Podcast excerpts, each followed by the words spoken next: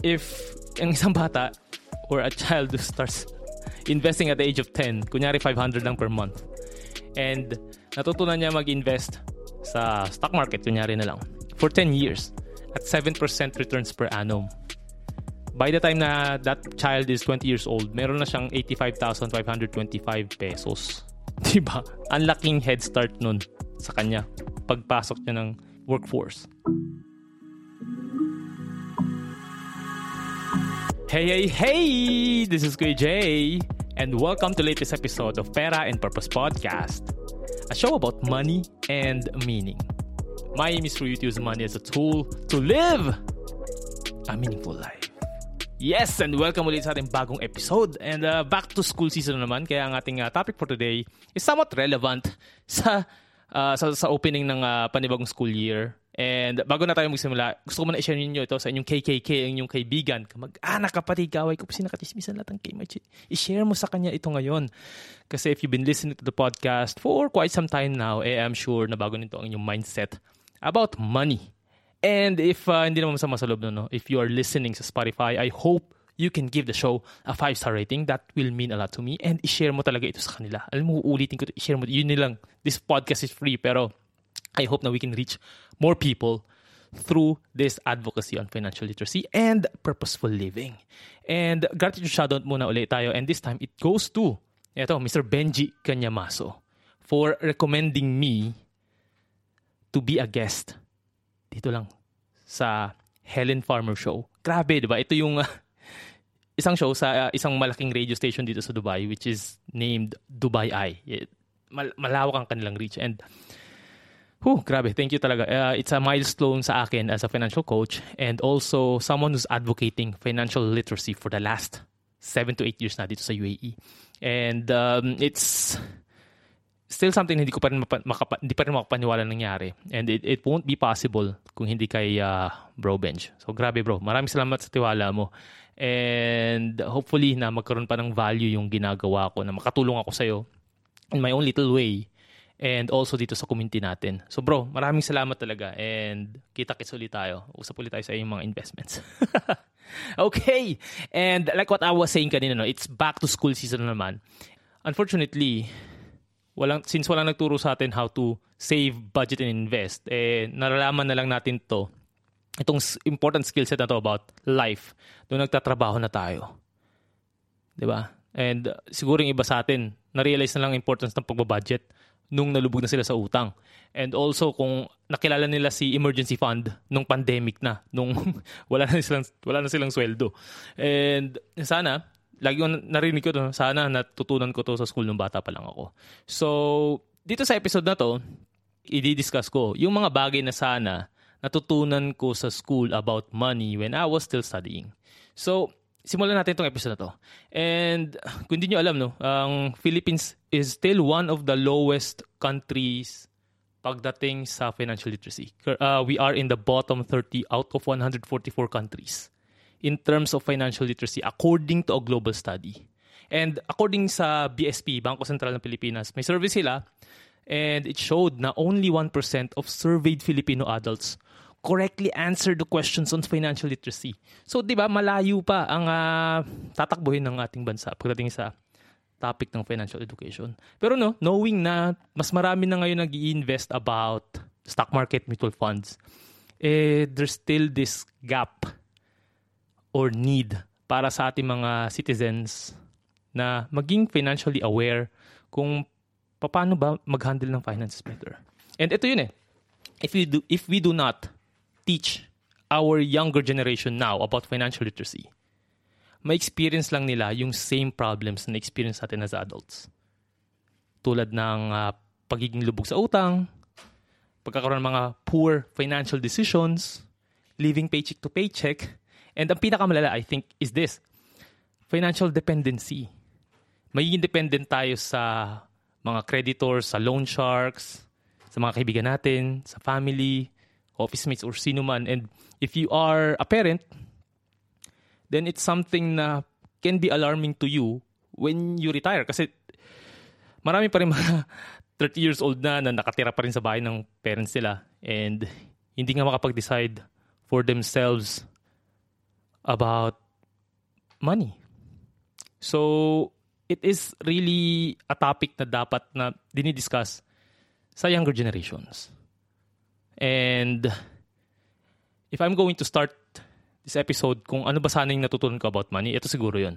I wish the school taught me on what the main purpose of money is.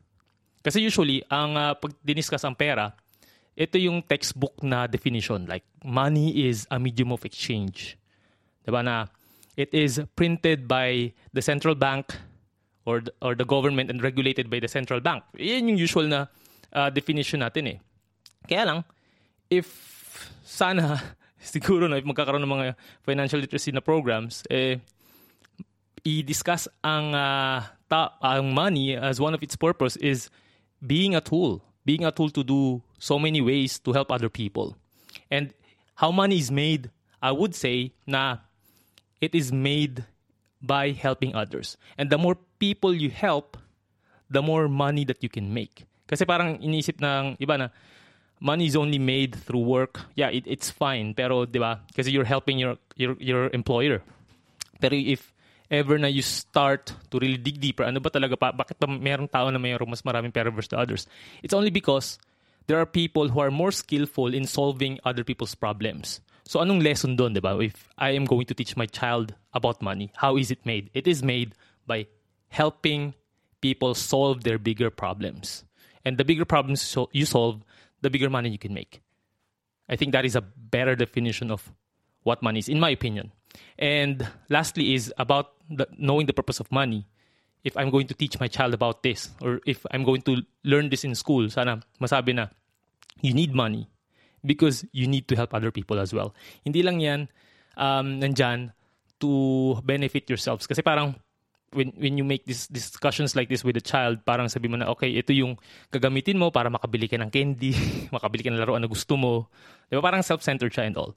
And I think lang na if the younger generation would have a much deeper conversation about money, pwedeng siguro, ewan ko, nag-grasp na ba ng bata yung gano'n, hindi ako mag- masyadong knowledgeable sa um, topic ng uh, brain function ng bata. But uh, I think the earlier that we can have this conversation sa buhay ng isang tao, it, it, it can benefit them in the long run.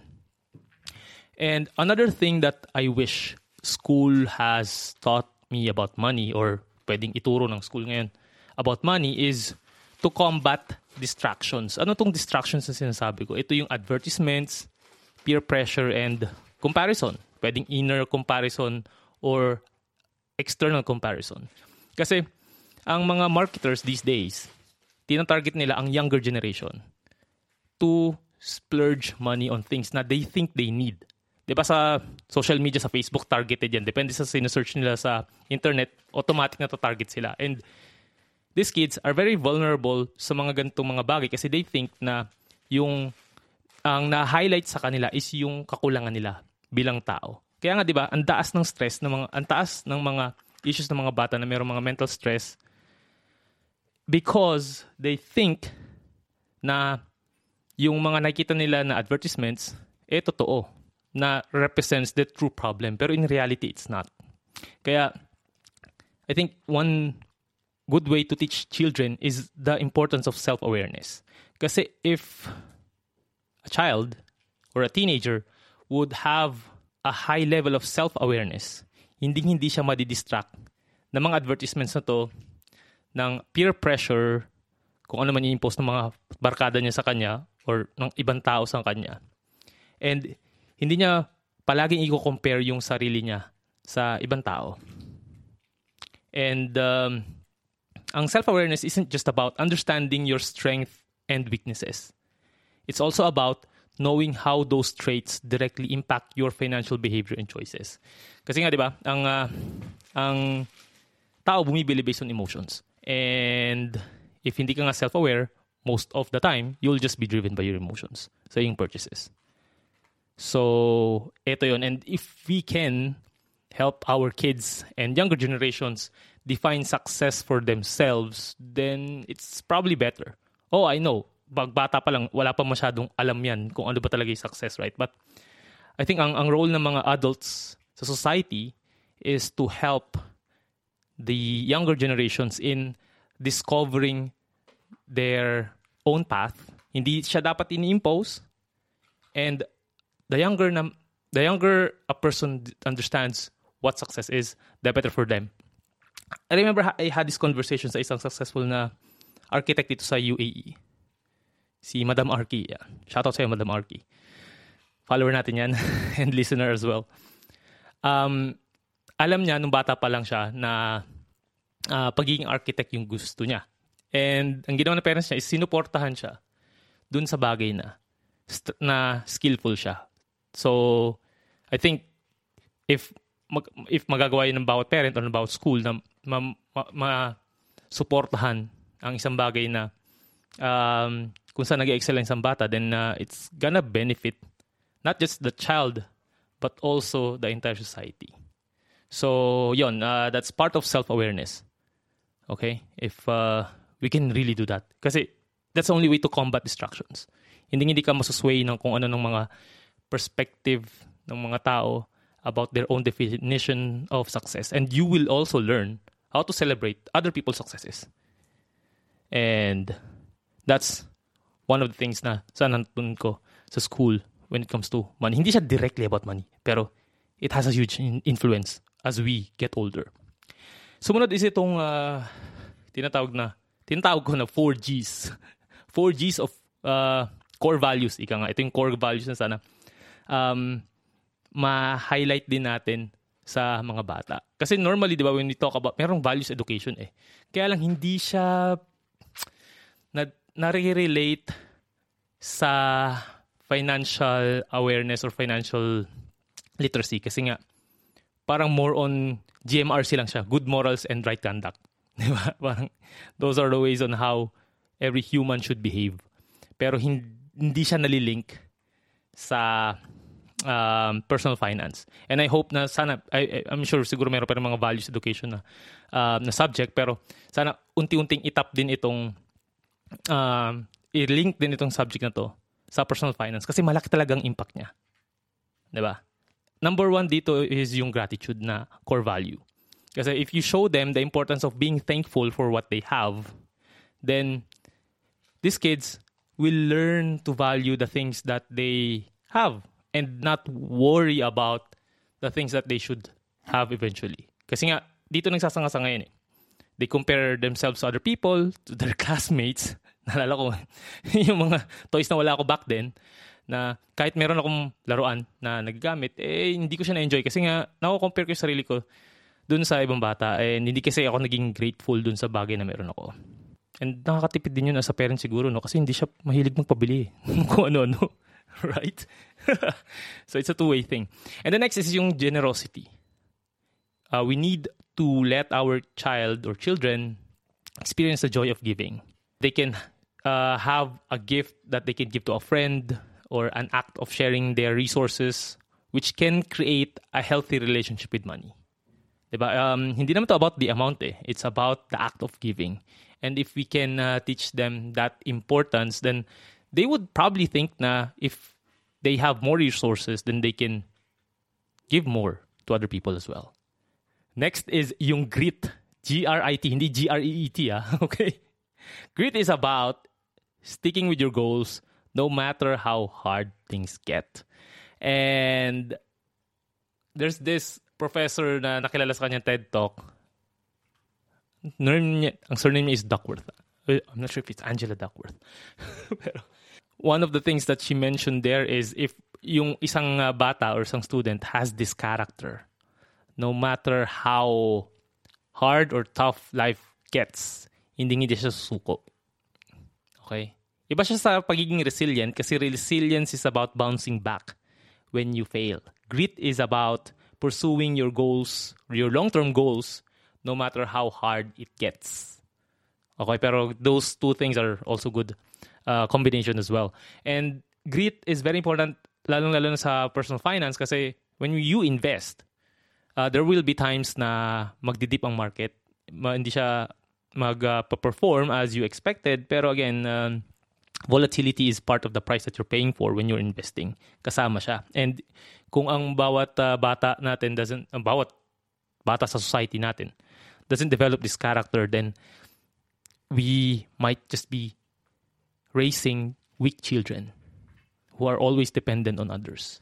Is if there's one important value na pwede natin ituro, it's one of it's definitely grit, kasi nandiyan na rin yung um, attitude of uh, perseverance, hard work, work ethic, and the spirit of not giving up.